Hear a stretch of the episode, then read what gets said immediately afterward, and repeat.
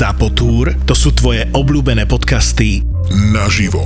Liveky, ktoré nenahrávame a nerobíme z nich epizódy, aby ste mali exkluzívny zážitok. Exkluzívny zážitok. Jeden nezabudnutelný večer, dva milované podcasty naživo. Mozgová atletika a profil zločinu. V piatok 10. marca v kine Úsmev v Košiciach. Vstupenky iba na Zapotúr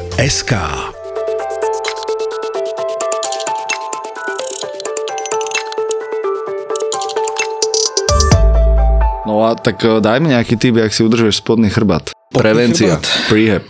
Teraz asi nijak.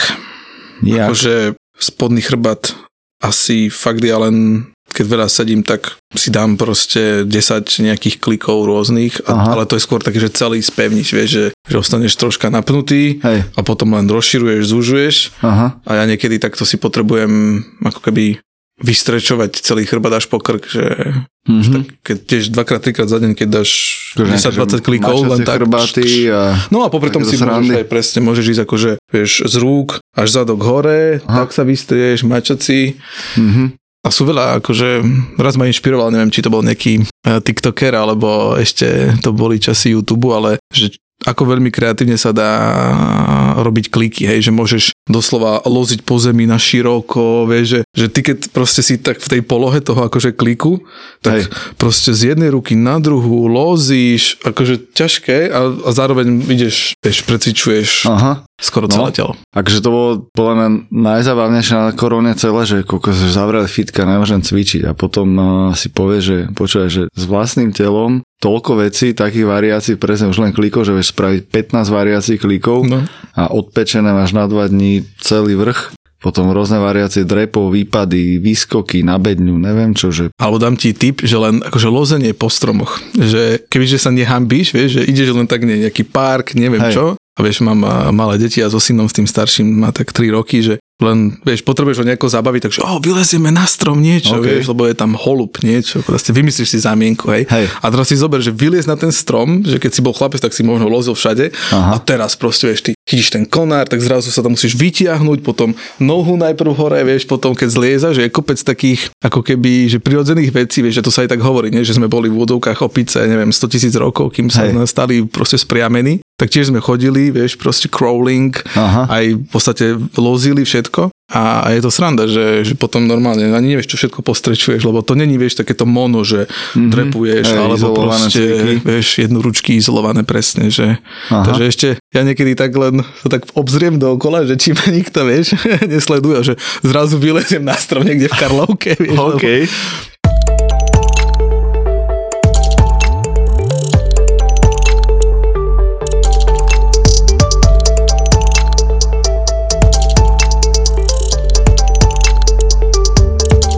Tak toto je, to sa mi páči, lebo mne sa páči takéto slovo, že pohyb za no extra time, že presne, že stojíš na zastávke, tak možno si čupneš do hlbokého drepu, vystrečuješ a samozrejme veľa ľudí je takých, že wow, že toto je čudný človek. Ale takto to má byť. Ja som ti sa pochválim, včera som v tom hlbokom skvote čítal knižku asi 20 minút a parádne, lebo vieš proste chrbát máš vyrovnaný, vieš, že Aha. a normálne, že čítaš knižku a vieš, netypické, ale vieš, spojíš príjemné s užitočným, že už, už ti vieš týka, že potrebuješ nejaký streč. Aha, aha. Popri tom chceš prečítať novú detektívku 20 minút si v deep skvote. A to presne hovoril nejaký, buď štýl Vlada Zlatoša, alebo nejaký crossfitter, možno Paolo Červenka, to je jedno, že keď už ideš scrollovať ten Instagram pondený, tak si aspoň čupni.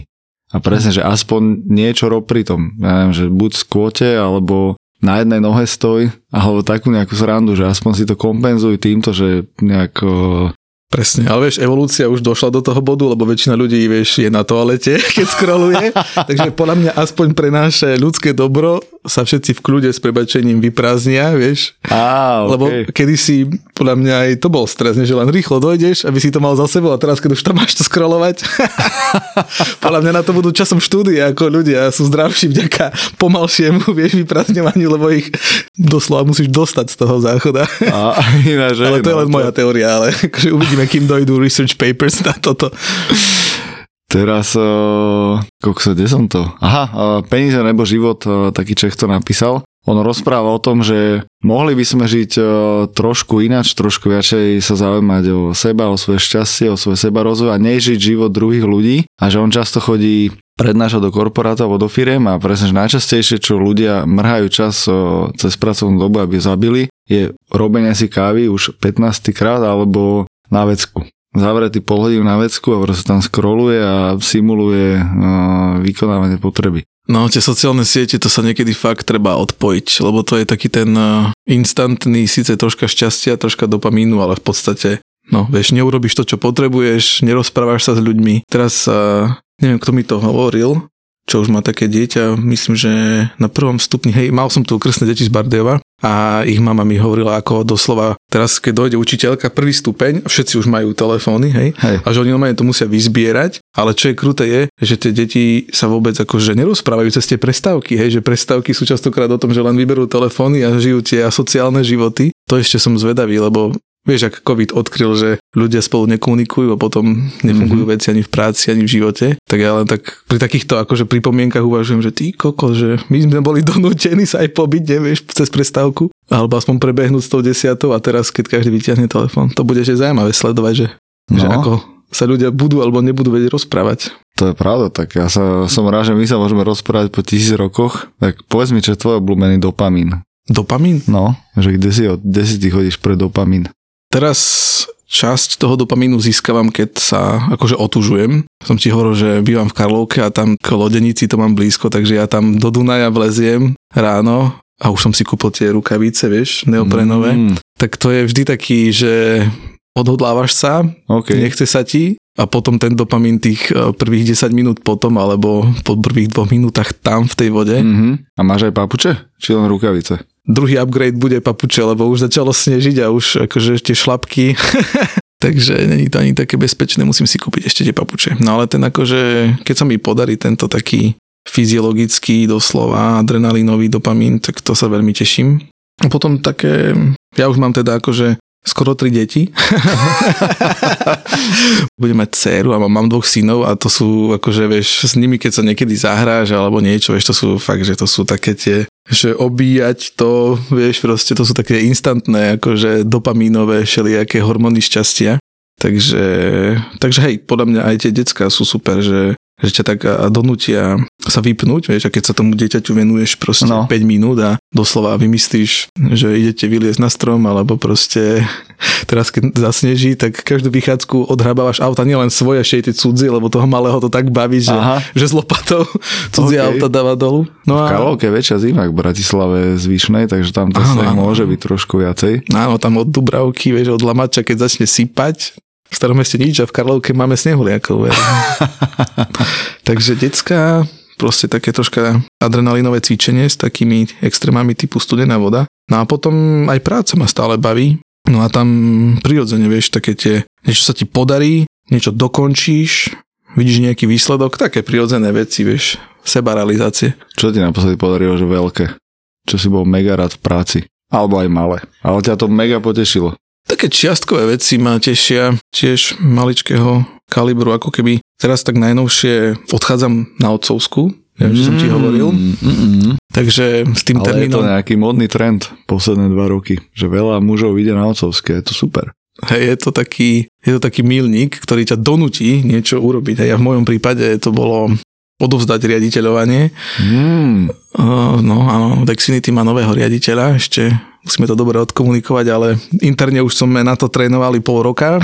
Teraz sme mali takú veľkú prezentáciu, vieš, all hands pred celou firmou. Okay. A bolo to až také celkom uh, silné pre mňa, lebo odovzdával som to, de facto máme, vieš, uh, head of HR, čiže a rôzne aj obchodného riaditeľa, aj prevádzkového riaditeľa, vieš, také klasické COO, vieš, skratky, tak to prekladám. No a, a z môjho ako keby nového partnera, confoundera, alebo sme robili ešte minulý rok takú fúziu s jednou firmou. Strašne veľa noviniek mám, ale aby som sa dostal k pointe, tak eh, z jedného z mojich nových eh, partnerov sa stáva CEO. On predtým bol dlhé roky náš CFO a aj robil na veľa klientoch. Zo CFO je CEO? Hej. Zaujímavé. Je to Janko až starý, no, ale on je super, že on má rád ľudí, on má rád klientov, on je rád v tej prvej línii, proste navnímavá, vieš, uh, trh, firmu cez... Sú Áno. No my sme v podstate s ich firmou robili takú fúziu aj s Matejom, aj s Janom a tam sme riešili, vieš, oni mali svoje retenčný marketing, loyalty marketing a, a Janko mal hlavne tieto,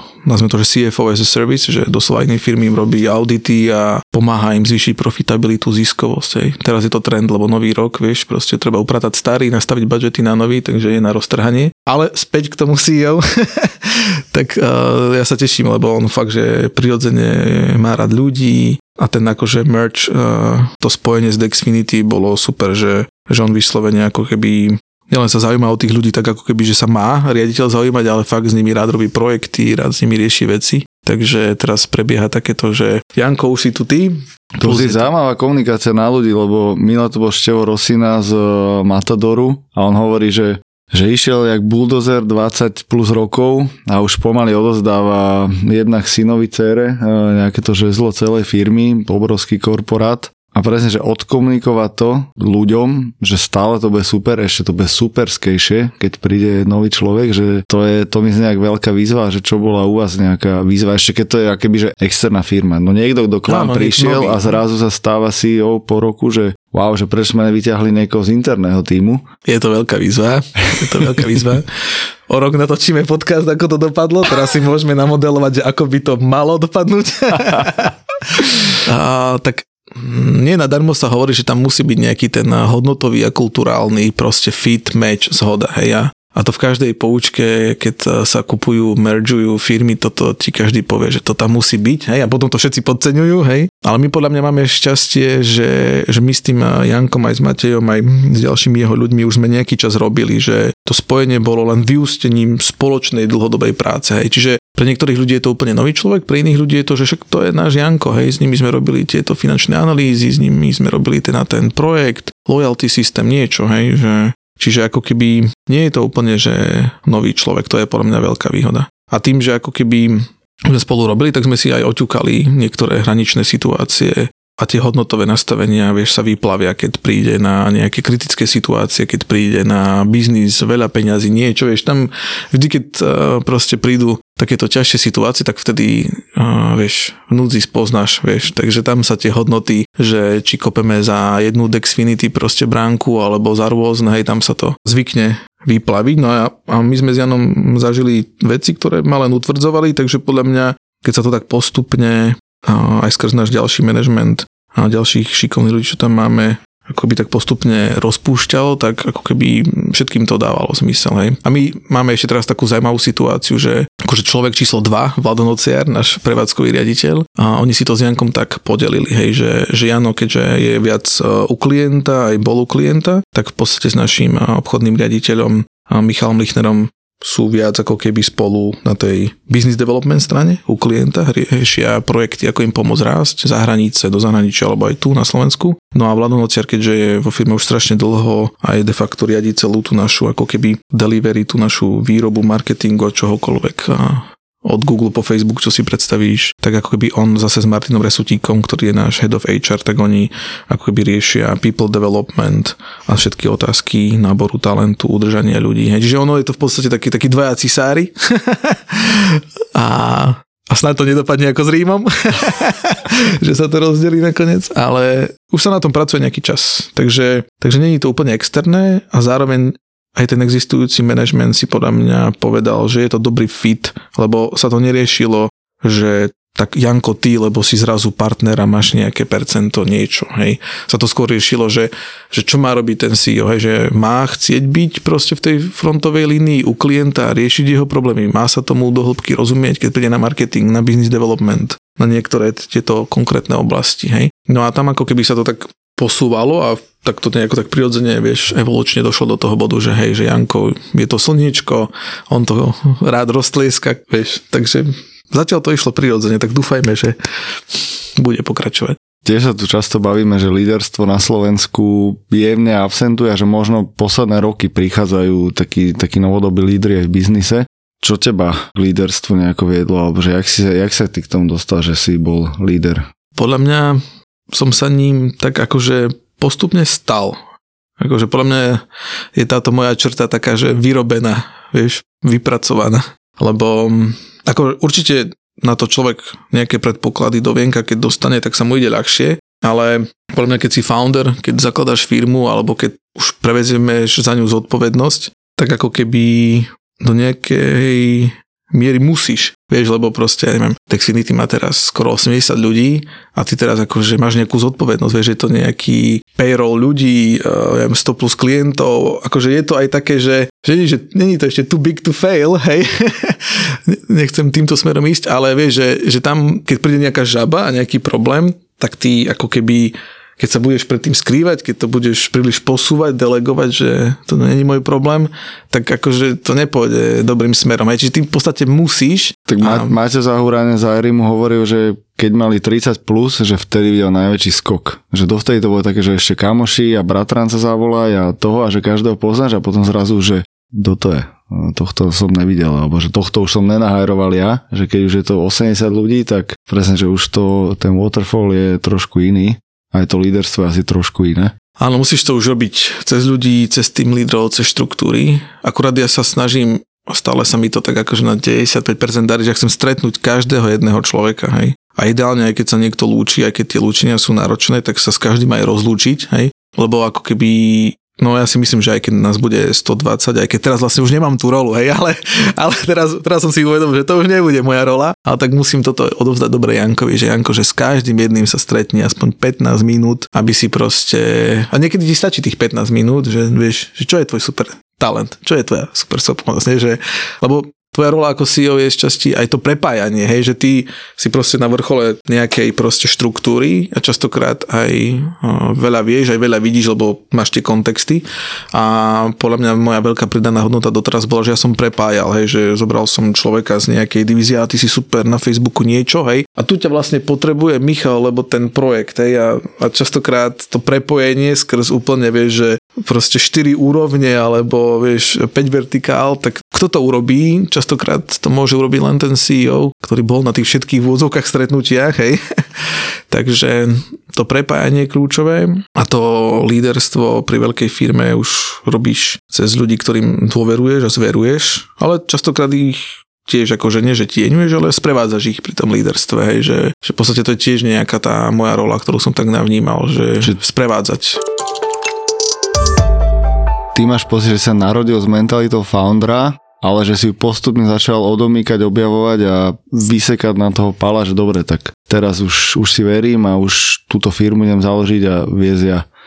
No akože podľa mňa som taký že som sa asi narodil s takou budovateľskou myšlienkou, vieš, že to nazvem, že skladaš Lego, tak aj tá firma je, vieš, niečo, čo buduješ a potom si uvedomuješ niektoré veci a veľa sa musíš vzdelávať, lebo iné veci musíš čítať, keď tá firma má 10 ľudí, iné veci musíš čítať, keď proste máš 50 alebo 80 a ty tak postupne zistuješ a fakt je to akože celoživotné vzdelávanie. No a, no a ako keby tá moja budovateľská črta je možno, že niečo, s čím som sa narodil a tá líderská je, že že, že som sa musel veľakrát premôcť urobiť veci, ktoré bolo treba urobiť a, v tom sa podľa mňa buduje ten leadership, keď uh, ideš s kožou na trh, ideš vyriešiť ťažkú situáciu, ideš tam do tej prvej línie, musíš si naštudovať, či to je marketing, situácia na nejakom konkrétnom komunikačnom kanáli alebo situácia klienta, jeho biznisu a niečoho. Čiže mm, ja stále sa asi vrátim k tomu, že, že tá vytrvalosť bola kľúčová. No a, a vyrobil som sa z tých všetkých situácií. No a teraz, aj teraz ja dúfam, že tých ľudí, ktorí troška tak nechávam a budem ich sprevádzať, že že pôjdu podobnou cestou. A ja im len môžem povedať, že čo mne pomohlo, hej? Ktoré knižky. Ktoré situácie, ktorí ľudia. No lebo však presne veľa ľudí si niekedy pýta od majiteľov firiem, ktorým sa darí, že ktorá bola tvoja obľúbená biznis rada, alebo čo je tvoja mantra, čo sú tvoje nejaké zvyky a zlozvyky, ktoré odstraňuješ. A zase ja to mám rád, lebo je to taká, že aj generická otázka a zároveň vieš si ty vysklať potom tú svoju, keď počuješ, že dobre, že tak Palo má dve deti, čo už samo o sebe je brutál. Proste keď niekto vedie 80 ľudí, do toho vedie rodinu a stále má proste taký pozitívny prístup, mindset a, a buduje, tak už tam musí byť asi veľa nejakých rutín a zautomatizovaných vecí a veľa vecí, čo sa chceš inšpirovať, lebo však plno ľudí, čo aj počúva podcast, tak sú otcovia alebo mami a povedia si, fú, tak o, jak to dáva s dvoma deťmi, že ráno ešte stihne ísť pred podcastom na kávu, cez celú Bratislavu, potom prísť do štúdia, nahrať, byť, one, byť v kľude. Takže čo je za teba taká, presne, že knižka, nejaká vec, ktorú sa snažíš implementovať do, do seba, do svojej osobnosti foundera? Tak možno dám také konkrétne príklady, hej, že, že aj doma s manželkou, s deťmi, vieš, uh, musíš si nastaviť veci, aj tam sú procesy, aj tam ráno, ak ty chceš stihnúť či otužovanie, či kávu, či tú poradu o 8.30, tak musíš, vieš, vyštartovať správny čas a prísť na čas do škôlky a tak ďalej. No a, a tam ako keby my máme akože, nechcem to nazvať, že náročné deti, ale akože sú až také šikovné, že sú podľa mňa fakt, že náročné. A tam ako keby pomáha, že že, taký, že oni cítia taký leadership od teba, hej, že ja idem do práce, budú zápchy, potrebujeme vyraziť Jonáš, keď nevyrazíme o 10 minút, pamätá si, jak sme včera stali v tej zápche a normálne proste, vieš, vysvetľuješ, vysvetľuješ prečo, prečo kontexty, hej, a v jednom bode ja odchádzam, ja už som oblečený, ty ešte nie si obutý, tak dobre, tak ja si odhrabem auto sám, chcel si ho odpratať ty s lopatou a zrazu ten najmenší, nie, nie, už sa, už, už idem, fakt idem, už sa, vieš, už sa prestáva hrať a dovtedy, kým sa mu prispôsobuješ, tak aspoň ja to tak zažívam, že no ešte si tú knižku budem chvíľu listovať, ešte tu tie autička ráno, hej, a keď zrazu mu zavelíš, nie, proste ty máš svoj plán, ty vieš, čo chceš, vieš, kam ideš, vieš prečo. A keď to nerobíš úplne že hrubo, že bez vysvetľovania, ale mu tak dávaš ten kontext, lebo mám stretnutie, lebo idem natáčať podcast, budú zápchy, nestihneme, celý deň sa mi poposúva, vieš. To má 3 roky, ale zrazu aj keď polovici tých faktorov nerozumie, tak si uvedomí, že ty vieš, kam ideš, vieš, prečo tam ideš a cez ten akože leadership on je taký, že že ako keby, že nechce zmeškať ten vlak, vieš, že ty už stojíš na Prahu, alebo pomaly vieš vo výťahu a zrazu on si uvedomí, že, že ty pôjdeš aj bez neho, hej? Ale nie v tom takom zlom slova zmysle, že ho necháš, ale že, že on ako keby vieš, chce byť súčasťou toho tvojho dobrodružstva alebo tej tvojej misie, hej. Čiže podľa mňa, akože, čo nám tak dobre funguje, že, že my keď vieme, čo chceme proste s Maruškou, s manželkou, tak, tak tie deti chcú byť súčasťou toho a menej si vymýšľajú vieš, svoje scenáre, ktoré nám proste narážajú do a úplne rozbijajú veci. Aj keď teraz som povedal idylický príklad, hej, tak, ale toto je, keď mám niečo, hej, z konkrétneho života, povedať, že, že kde ten leadership vidím, fakt, že pri tých najmenších. Lebo či sú to tí najmenší, alebo aj ľudia vo firme, tak ako keby ja to tak vnímam, že, že do nejakej miery môžeš povedať, tak bude a bude lebo si proste founder, lebo si proste riaditeľ a proste nemám čas vysvetľovať, hej? Proste tvrdý. Proste aj kríza. To, aj to si urobil, hej? A, áno, áno, akože sú, sú situácie, kedy jednoducho či je kríza, alebo musíš konať rýchlo, alebo musíš proste, hej, neviem, proste nastúpil COVID, nemal si čas vysvetľovať s niektorými vecami, musel si urobiť nejaké rozhodnutie rýchlo a potom v úvodzovkách vysvetľovať a zisťovať, že či som to celé domyslel. A teraz je napríklad de facto obrovská kríza v e-commerce, hej, čiže aj všetko vieš od energii po inflácie, po čokoľvek.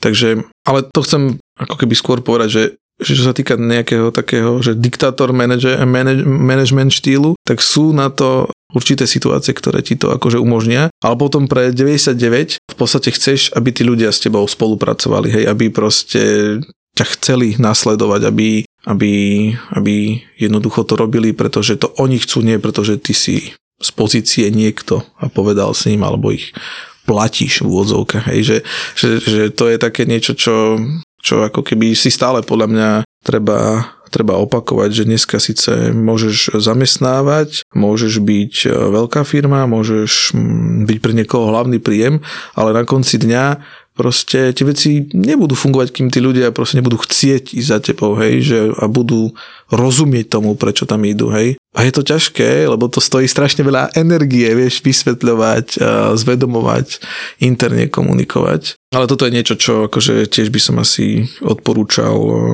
robiť, lebo to aj mne aj keď to vždy je náročné, sa viackrát oplatilo. Napadá to nejaká taká situácia, keď presne niekto vyslovene išiel proti a ty si došiel a presne cez ten príbeh, cez tú líderstvo si mu nejako ukázal, že pozri, že takto to bude ideálnejšie, poďme skúsiť a nakoniec to aj dalo, dalo zmysel. Napadá ti nejaký taká situácia, príbeh, niečo, čo si zažil, či už s klientom, alebo v týme, alebo s deťmi?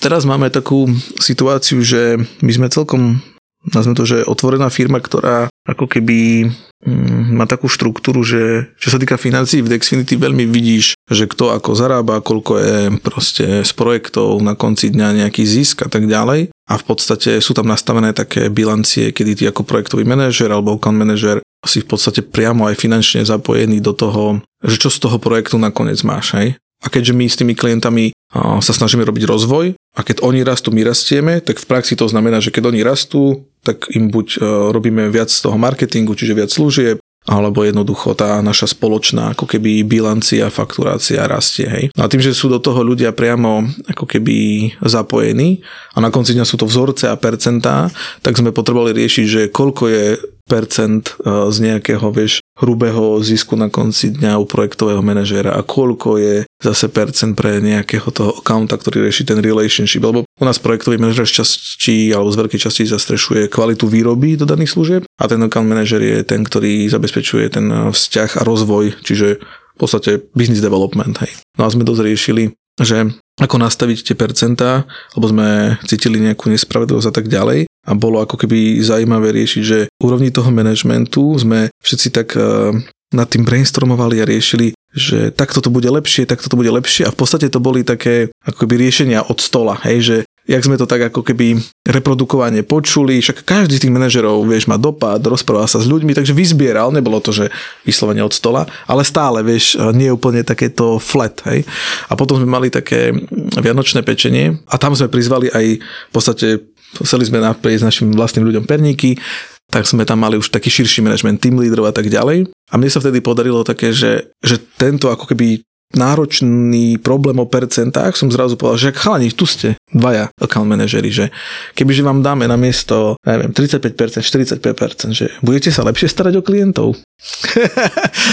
A zrazu proste bolo veľmi zaujímavé uh, sledovať, že, že oni úprimne povedali, že no keď to bude len takto, že to cez celú firmu ako keby, že zmeníte, že dáte ľuďom viac peňazí a že keď to nebude, že za niečo a s nejakým cieľom, takže obidvaja sa tak vyjadrili, že ty kokos, že asi ani nie. Že to budú jak tie helikopterové peniaze, že, že díky, ale že stále robím niečo, čo robím, hej. No a, a toto bolo také, že, že som musel po, aj po tejto skúsenosti viackrát tú tému vrátiť, lebo máš takú tendenciu, že, že už máme riešenie, už to chceš nasadiť, ale ťažšia cesta je fakt, že sa rozprávať s tými ľuďmi, ktorých to ovplyvní, hej. A my sme tú zmenu ešte neurobili, aj keď už dva mesiace na manažmente bolo rozhodnuté, hej, lebo zbierame ten feedback priamo od tých ľudí. A toto je niečo také, že, že tu som si musel tak viackrát uh, ako keby zobrať tú trpezlivosť a stále, keď za mnou niekto došiel, že už to zmeňme, už to nastavme v systéme, už chceme to mať z krku, tak vracal, že, že sorry guys, že proste, že dozbierajme si s tými konkrétnymi ľuďmi, projektovými manažérmi, account manažérmi, že, že čo oni potrebujú, aby sme sa mohli klientom venovať viac s lepšou kvalitou. Hej. Čiže, čiže tu, tu to bolo také, že, že sa snažíš byť presne ten, že už v podstate, keď to tak nazvem zjednoduším, že už to malo byť. A ja som bol stále taký, no vráťme to ešte, ešte aspoň týždeň, kým bude ten feedback No a tam som musel byť trpezlivý. Takže z toho mi vychádza, že, že dobrý founder alebo človek, čo má tú mentalitu, tak e, trpezlivosť je niečo, čo je jedna z hlavných skillov, lebo dnešná instantná doba ťa núti do všetkého, do rýchlych rozhodnutí, strategických rozhodnutí, že už, už presne, už to nasaďme, už nech máme zbierať výsledky a potom zrazu zistí, že dobre, mám 80 plus ľudí, niečo nasadím, čo sme vymysleli a aby to už bolo a potom zistí, že 30% z tých ľudí je zrazu nespokojných alebo frustrovanejších a robia menej, horšie a teraz si začneš sám podkopávať niečo, čo si budoval 3-4 roky, len kvôli tomu, že si nepočkal ešte mesiac, čo in the long run, keď tá firma bude fungovať 20 rokov, tak mesiac je nič. Ale zároveň si hovoríš, že koľko, že... Je to tak, je to tak. A ako keby, keď to tak ešte preženiem, že nie vždy totálne na škodu urobiť nedokonalé rozhodnutie rýchlejšie, len ono to potom ako keby, že my sme mohli spraviť to rozhodnutie, hej. Akurát, čoho sa ja bojím, že keď sa to rozhodnutie urobí a zmena sa udeje, všetci už sú takí, že hotovo. Vieš, že už to nepozerám, už neriešim. Proste je to vyriešené, hej. Že, že preto ako keby ja som sa stránil tohoto hneď nasadiť, pretože som sa bál práve toho, že, že, že nedosledujeme, hej. Čiže ako keby je aj možnosť B, že nasať nedokonalé, možno blbé riešenie, ale v tom procese strašne rieš ten feedback, hej, že aby si, aby si pochopil, že to prvotné nasadenie a spustenie to je, že len prvý bod iterácie možno 5-bodového procesu, hej, a rovno povedz, že o 2-3 mesiace možno budeme mať úplne iné čísla nastavenia, akurát je niekedy problém, že keď to celé tak neodkomunikuješ, že to je prvá fáza, je OK, že to bude fail, my teraz 2-3 mesiace to stále budeme riešiť, tak tí ľudia sú potom aj na sr s prebačením, lebo zlé riešenie ste pustili a tak ďalej, hej. Čiže keď toto je druhý aspekt. Tomáš Kovačovský z Fotonea tak eh, rozpráva presne o, o ich robotoch a 3D kamerách a že často máš tendenciu niektoré veci vypiplávať, až keď to je na 100% potom niečo dám von versus mám aspoň tých eh, paretových 80% hotových nasadím to a potom ten startup prístup, že pivotujem, iterujem, zbieram feedback a možno aj zistím, že ten klient alebo ten e, zamestnanec tých 80% je veľmi dobrý, akceptuje ich. Keď je mu to podané tak, že vyskúšajme 80%, je to že skoro dobré a ešte ty nám pomôž to dotvoriť na tých 100 versus Áno. nie, ešte to odložíme už to 90, ešte chvíľu počkať 95, 98, 100 teraz a aj tak zistíš, že aj tak to nebolo na tých 100, lebo zase tam nájde niekto chybičku. A v chybičky budú furt. Akože dokonalé riešenie nenasadíš a, a presne dobre si to popísal, akože treba to dopredu povedať, že, že je to proste proces. Chceme to spraviť spolu, hej? A, a fakt tých ľudí do toho vťahovať. A samozrejme, že ten človek, ktorý to líduje, ktorý má na starosti celý ten projekt, tak musí vnímať, že keď sa rozpráva úplne s ľuďmi, ktorí možno nemajú ten celý kontext, tak môžu mať aj blbé nápady, hej, že tá zmena z dola alebo ten feedback z dola musí prejsť nejakým kvalitatívnym filtrom. Ale keď sa to takto pekne spojí, že ľudia hovoria, čo potrebujú a ty to tak prefiltruješ tým, že čo ti tým vlastne chcú povedať, hej, keď si pýtajú krajšie, teplejšie ponožky, že či to není problém kúrenia vo firme, hej, to už ty musíš niekedy spracovať, že či ten trigger je aj ten skutočný problém, ktorý treba riešiť, ale potom keď sa to nasadzuje a keď sa to už akože dá do života, tak fakt tá komunikácia a zvedomenie, že je to začiatok cesty a nebuďte smutní, lebo so všetkým sú pôrodné bolesti, so všetkým sú zavádzacie veci, zmena, boli, hej. Ľudia si zaslúžia istoty, je to väčší kľud, keď sú istoty. Vieš, no. čo sa bude diať najbližších 15 rokov, rutinka, No a to spojí s mentalitou foundera, ktorý proste nevie, čo bude zajtra troška, ne? Že, že, že, do akej miery, to ja s týmto strašne zápasím, že do akej miery vlastne prenášať a neprenášať a to také, že ty žiješ, vieš, v riziku, ty žiješ v neistote, ty žiješ proste vo veciach, že, že nevieš niekedy, čo bude a do akej miery a vlastne tým ľuďom dať, hej, že tú takú ilúziu, že ty všetko vieš, buďte v kľude. čo nie je reálne samozrejme a do akej miery ich vlastne pozývať do tých riešení. No a tu, tu ja som zase taký, že že niekedy možno až ich, nie že príliš pozývam, ale v tej otvorenosti a v tom, že jak tie veci zdieľam, niekedy aj tak spätne uvažujem, že nepovedal som príliš veľa. Vieš, že nenazdieľal som príliš hlboko ten problém, že nedestabilizoval som viac ako niečo, ale tak hľadať mieru je asi to správne. No.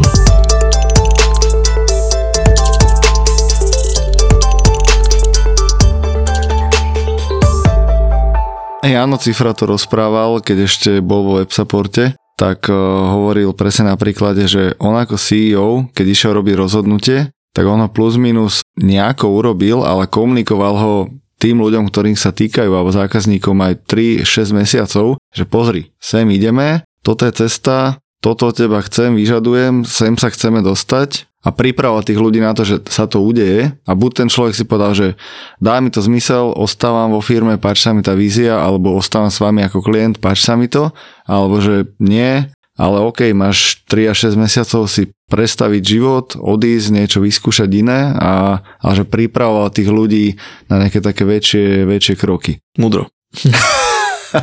áno, áno. Áno, niekedy áno. Je to oveľa lepšie kontrolovane v odzvukách stratiť aj klienta, aj človeka, ale presne, že ty si, ty si ako keby driver tej zmeny, hej, že presne dopredu povieš, niečo sa zmení, firma narastie, možno sa zmení kultúra, možno pribudne nejaký iný manažer, možno aj niečo sa fakt, že tak zmení, že na to sa treba pripraviť. A, a niekedy fakt, že ako keby je lepšie byť OK s tým, že OK, že niekomu už to nesedí, už sa nevidí v tej firme alebo nevidí v tej pozícii, sa to udeje kontrolovane, hej, že OK, dohodneme sa dopredu, že o 3 mesiace presne niečo a nikto nemá stres z toho, že či klient, či človek e, odchádza z mesiaca v úvodzovkách na mesiac, lebo sa ako keby pomaly uvaril, hej, a zrazu sa zobudil do toho, že toto už nie je to, čo chcem, hej. Čiže tu to počiarkujem, že je to totálne kontra také intuitívne, hej, že dopredu sa v úvodzovkách pripraviť alebo naprojektovať ten zlý scenár, ale toto si dobre povedal. Fakt. Tak vy si, alebo ty si to plus minus tvojou firmou zažil, že presne to M&A s chalanmi, s bratmi a teraz odozdanie CEO role, že to je za rok a pol, dva, dve dosť veľké veci, čo si potreboval aj ty sám nejak prežuť, odkomunikovať, vôbec to vyriešiť musím ešte dobre proaktívne vykomunikovať, ako sme sa práve bavili, čo sú možno všetky úskalia. No. Ale tak e, ja sa troška spolieham na to, že, že stále ostávam v roli akože marketingového riaditeľa. Á, čiže, okay. čiže ja tak akože postupne túto časť ešte vodcovstva alebo líderstva v marketingu neodovzdávam, tam ešte rastie ten líder, takže ja som na takej, akože pravdu povedať, polovičnej otcovskej, že, že operatívu a toho riaditeľa som posunul a ten marketing stále akože držím v rukách. No ale presne, toto je rola uh, moja a toho marketingu, aby sme proaktívne komunikovali, že čokoľvek to prinesie. No, dobre hovoríš, píšem si. Reminder. Super, tak uh, však ja som rád, že je to také, že vzájomné, aj keď ja v podstate len ti posúvam myšlienky, čo tu rozprávali podobne zmyšľajúci ľudia ako ty. Takže, takže super, že to takto zdieľa.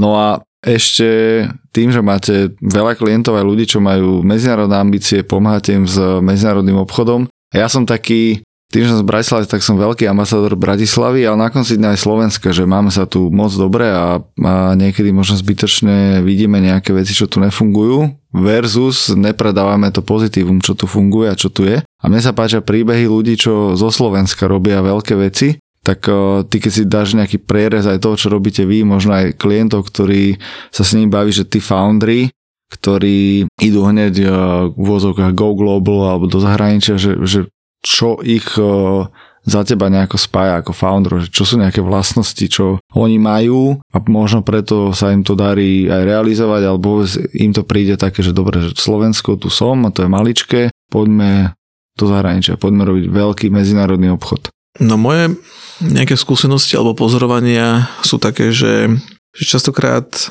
ten Go Global Mindset ťa niekto ním tak prirodzene naočkuje, alebo máš človeka, s ktorým to vieš prepojiť, hej, že máš, uh, neviem, strýka, kamaráta v Amerike, alebo si cestoval, bol si niekde, čiže podľa mňa takým akože prvým faktorom na akože budovanie akože medzinárodných firiem zo Slovenska je, že to Slovensko musí byť veľmi prepojené na ten svet, hej, že, že ty musíš zažiť niečo niekde, vycestovať, študovať niekde, alebo jednoducho work and travel, alebo aj sa mm, zamestnať v nejakej firme, hej, ale ten dotyk s tým zahraničím je podľa mňa kľúčový, lebo ty to musíš zažiť, že niečo, niečo lepšie funguje, hej, musíš vidieť tú Áziu, aké je to tam super rýchle, alebo tú Ameriku, ako je tam neviem, všetko obrovské a alebo akože čokoľvek, hej, alebo Dánsko, Škandináviu, niečo, kde, ja neviem, školstvo je nejaké super, hej. To som napríklad zažil ja, keď som odišiel z gymnázia rovno do Dánska, hej, že to, to proste, to bola taká super facka, že wow, školu môžeš milovať. Vieš, že s profesorom si môžeš tykať, môže okay. to byť tvoj kamarát a intrak môže byť pekný a čistý, vieš, v roku 2000, vieš, 6. Okay. Vieš si predstaviť, čo to bolo na Štúrákoch, alebo tu v Bratislave, vieš, hopa a príbehy, takže Takže podľa mňa, akože pre mňa osobne alebo to, čo ja pozorujem, je, je, je fakt, že prepájať Slovensko a ten dotyk s tým zahraničím. Hej. A či to bude lacný Rainer letenka niečo, aby si mohol naočkovať sa tu za 10 eur niečím, niečím, zahraničím, Londýnom, Bruselom, čokoľvek. Alebo sú to ľudia, ktorí sa akože dokážu vrátiť a potom vypovedať ten svoj nejaký príbeh. Tak to je podľa mňa taký ten ekosystém, že proste vytvárať takú tú diálnicu proste ľudí, ktorí proste cestujú, vracajú sa, cestujú, vracajú sa. Lebo napríklad to Dánsko, keď ja tak poviem, vieš, chalana na proste cirkevnom gymnáziu v Prešove napadlo, vtedy už sa chodilo akože do Anglicka, vieš, na nejaké veci, ale že Dánsko, vieš, že tak akože keby, že moja spolužečka nemá staršieho brata, ktorý po tom, čo bol v Prahe, nakoniec proste išiel, vieš, do Dánska, tak neprišla by tá informácia, hej, a zrazu sme stredy išli traja, hej, mm. proste, vieš, že, že Vieš, a takéto malé vlnky robia väčšie vlnky. A, a dneska Škandinávia alebo aj Dánsko je akože možno, možno nie je taký mainstream, ale za tých 10 rokov sa to stalo, že the place where you want to go study, lebo eh, škola je tam zadarmo vysoko kvalitná a máš oveľa nižšie náklady, ako keď si vieš v Anglicku a ešte platíš drahé školné. Čiže, čiže ja som taký akože ambasador asi takej tej diálnice Slovenska medzi svetom. A prečo sa vrátil? Že keď už si bol vo famoznom Dánsku a máš takýto mindset, tak... O... To je vždy taká tiež možno, že súhra. Pre mňa vtedy konkrétne, ja som končil školu na vrchole krízy, vieš, 2008 niečo. A my sme tam potrebovali doslova stáž na ukončenie, vieš, bakalára, bakalárky a tak ďalej. A tam bez akože toho, že ty reálne odrobíš niečo vo firme a neskončíš školu, hej. Takže proste žiadne typu academic papers, proste reálny problém, firma a ideš, neviem, na 3, minimálne 4 mesiace niečo vyrobiť, hej. A keďže bola kríza, už bolo problém aj niekde robiť zadarmo, vieš, proste. Takže ako keby ja som sa ako keby tak dostal na Slovensku, pretože som tu vlastne dostal super stáž, že mohol som ten svoj ako keby marketingový potenciál využiť tu a a z okolností to bol internetový marketing, lebo písal sa rok 2008 a Google Ads alebo takéto veci v podstate na Slovensku len štartovali. Hej, čiže éra internetových obchodov, tiež, vieš, vtedy Martinus ešte vyzeral ako, vieš, Amazon v roku 98, hej, čiže ako keby prvé e-shopy, prvý proste taký ten dopyt, že že potrebujeme nielen vyrobiť online nejaký obchod, ale že aj tých zákazníkov tam doviesť a má to nejako fungovať. Čiže mne sa to tak nejako pospájalo, pragmatické veci, situácie, makroekonomické, vieš, kríza, nejaké konexie, proste Bratislava, Slovensko. No a potom som tu ostal, pretože sa mi zapli tie, vieš, budovateľské veci, že chceš niečo vybudovať, tak nabaľuješ okolo seba nielen klientov, ale aj ľudí a vytváraš si tým a z týmu vzniká nejaká idea, že chceš mu dať nejakú myšlienku, smerovanie a zrazu je z toho firma, vieš, prejde pár rokov a takto to postupne vzniklo. Podcast Mentalita Foundra ti prináša Campus Cowork. Áno, Campus Cowork patrí medzi najinovatívnejšie miesta na Slovensku. Spája podnikateľov, freelancerov, investorov, profesionálov či študentov, alebo kávičkárov. Zároveň organizuje rôzne formy diskusí, inkubačných programov alebo vzdelávacích aktivít. Ja osobne som ich veľký fanúšik a som rád, že na Slovensku máme takéto miesta na podporu kreatívnych a podnikavých ľudí. Najvyššie, ak máš chuť, ozvi sa mi, alebo ma prídi pozrieť na kávičku a môžeme nájsť spôsoby, ako môžeš z campusu pracovať aj ty. OK? A teraz späť nášmu hostovi. Počúvaš podcast Mentalita Foundra, ktorý ti prináša Campus Cowork. A vyberáš si do týmu ľudí, čo majú mentalitu foundera? Že je to pre teba kľúčové? Táto vlastnosť? Myslím si, že, že hej. A to akože to není úplne že ideál, keď ti mám tak povedať, lebo keď sa pobavíš s s nejakým HRistom a jednoducho človekom, tak že tá mentalita foundera je, šťastí také podnikateľské myslenie. Vieš, že proste, že, že chceš niečo vytvoriť, chceš byť niečoho vlastníkom, chceš uh, rásť. Uh, a je to také, že, že, že odvratená strana toho je, že ty nie vždy dokážeš s tými ľuďmi nie že udržať tempo, ale taký ten krok, že nazveme to, že tá tvoja idea, hej, alebo tá Dexfinity misia, vízia, hej, že, že posúvajme firmy, pomáhame slovenským firmám úspieť v zahraničí, že, že to nadchne všetkých, alebo že, alebo že či sa ti niekto z časti prirodzene ako keby z toho neodpojí, lebo tá mentalita foundera, vieš, príde mu nápad, naštartuje niečo a jednoducho odíde, lebo má niekde niečo, čo proste potrebuje urobiť, lebo má vieš, ten chtič toho budovania niečo, hej, čiže to je také, že ja niekedy tak počúvam na to taký feedback, že páli, že, že proste, že, že v úvodzovkách jednoduchších ľudí lebo vieš, tí foundry sú komplikovaní, ale mňa to stále baví, lebo potom, vieš, s tými ľuďmi, keď ich máš priamo v firme, tak vznikajú zase super veci, čiže možno, že s tebou Internet niekto... spin-offy a... Hey, čo, vieš, že možno, že s tebou niekto neostane 10 rokov, aj keď máme takých uh, partnerov už, ale čas ľudí je no, realita, že, že po troch rokoch sa odpoja, hej, od Xfinity, ale ako keby za tie tri roky častokrát vzniknú také veci, ktoré by v úvodzovkách s takým zamestnaneckým mindsetom nikdy nevznikli, lebo tí ľudia nejdú v úvodzovkách beyond tie ich tradičné proste veci, že, že čo sa vedia naučiť, čo dostanú v úvodzovkách naservírované, hej, že ten chtič potom sa prirodzene spája s tým, ako sa tí ľudia učia, aké veci hľadajú. Takže ja som stále asi taký ambasádor, že, že možno, že riskantnejší, ale radšej človek, ktorý má foundera troška v sebe, lebo môže potom možno vybudovať tým, oddelenie, firmu vo firme, spin-off, ako hovoríš. No. O... Ako to máš ty? ja som ju podľa mňa tiež nejako postupne pozisťoval a najviac mi pomohlo paradoxne, že keď sme robili, chvíľku som sa bavil s OVB ľuďmi, ešte keď som skončil strednú školu, vtedy v Bratislave každý robil finančné poradenstvo, ale tam bolo také prvé pričuchnutie k tomu, že nepredávaj svoj čas za peniaze, ale že buduj nejakú štruktúru a kebyže leverageuj ľudí a vyskúšaj si nejaké podnikanie. Že to bolo akoby tak, že aha, že aj takto sa dá žiť, že nedá sa byť len že zamestnaný. A potom Work and Travel v Amerike trikrát po sebe na výške, tak to mi presne ukázalo tú veľkosť Ameriky a akože to, to myslenie, že, že wow, že tak na Slovensku plno veci nefunguje, poďme to opraviť a poďme začať vymýšľať a skúšať. A ja som si začal hľadať po Amerike job a vtedy presne prišli Instagramy, Facebooky a už viacej to bolo v fotkách, videách a videl som len profesiu a hovorím si, že wow, že toto je aké škaredé. Toto je proste, že to musí vyzerať ináč lepšie a poďme inovovať niečo, čo už funguje a dajme niečo také, že len nadstavbu toho, že presne nie re, revolúcia, ale evolúcia, niečo pomaličky, daj tomu 10-20% a tak nejak som s tým začal pracovať a tú mentalitu foundera, akože aj preto som vďačný mega za tento podcast, že sa môžem baviť s takýmito ľuďmi, ak ty, že, že z každého si snažím skladať tú svoju mentalitu. A ja som na konci dňa a milé Edo Šlepecký, čo má aktív, tak sme sa bavili o tom, že on tiež má radšej, keď má vo firme človeka s mentalitou foundera, lebo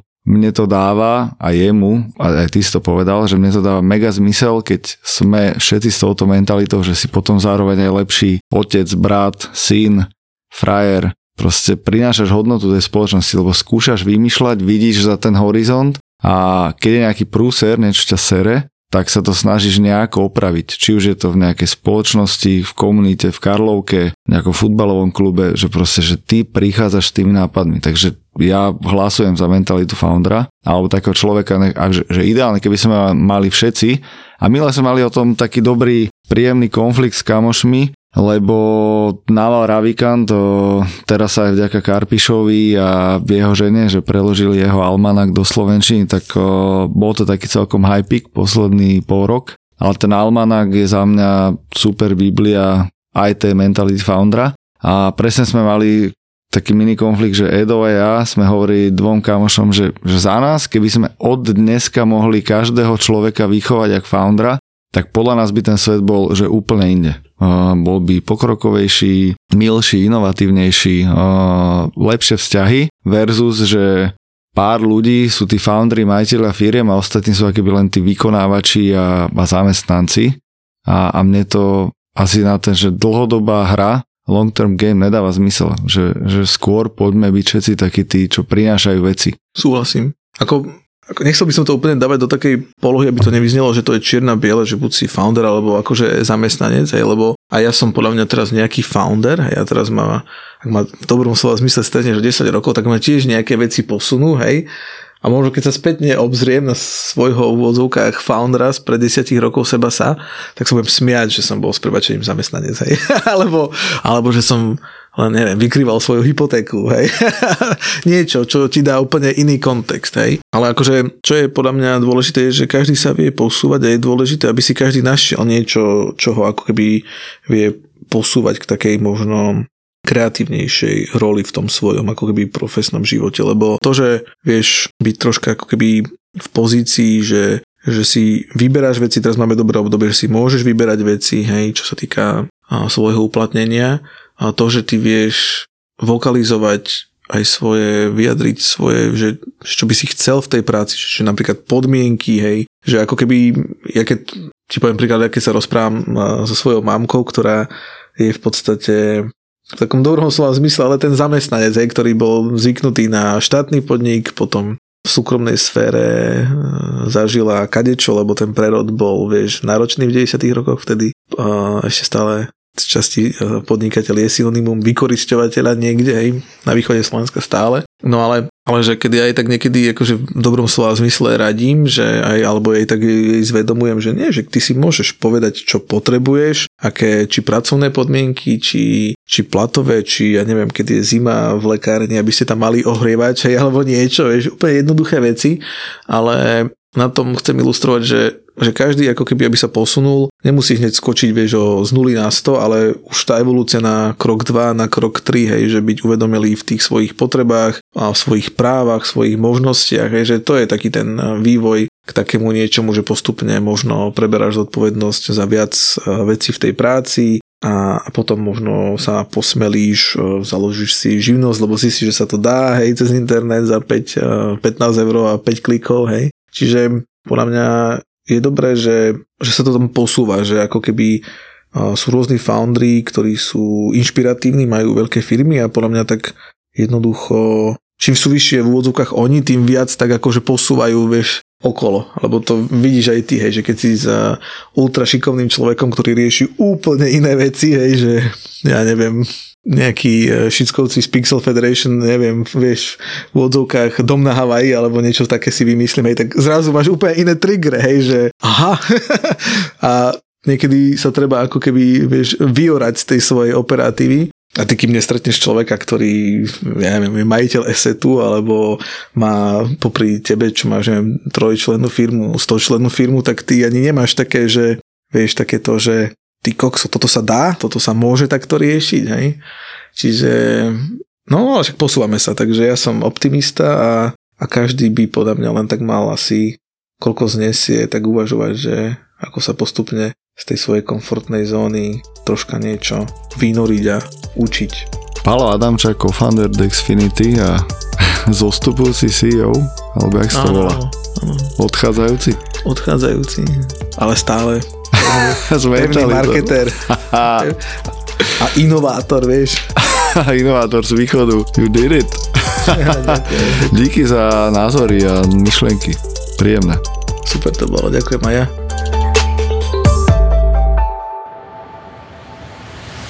Smrť Matrixu, smrť konzumu, smrť sexu. Koniec pre mňa bude znamenať, keď napríklad Pamela Anderson zomrie. My sme stále v Matrixe. Áno. Smrť reality, smrť vesmíru, smrť vedomia. Keď začne akože zomierať, čiže keď už si vlastne mŕtvý z pohľadu dnešnej medicíny, až po oddelenie ducha od tela. A to je trvá vraj 3,5 dňa. Čo je po smrti? A čo bolo pred veľkým treskom? Odkiaľ sme sa vzali a kam smerujeme? Vykopávanie mŕtvych? Hej, a ako tam berú smrť? Väčšinou zábavné hľadanie odpovedí na najzákladnejšie otázky bytia. Pandorína skrinka. Presne. Plná avatarov. Plná avatarov ju otvoríš a... Smrť na všetky spôsoby predsa. Podcast, ktorý ide do krvi a pod kožu. Niekedy mi pomáha, keď si predstavím, že som na smrteľnej posteli. Vymieranie súčasnosti, vymieranie slušnosti, vymieranie vkusu. Inak môžem tuto požiadať aj vypnutím mikrofónu? Smrteľne špinavý podcast s Mirom a Romanom. Vymieranie upírov. Vymieranie upírov. Keď som poviem o tej smrti, mm. čo si myslíš, že je po smrti? Tak to myslíš. Uh, tak to myslím. tak to myslíš. Ja, Bože, myslíš.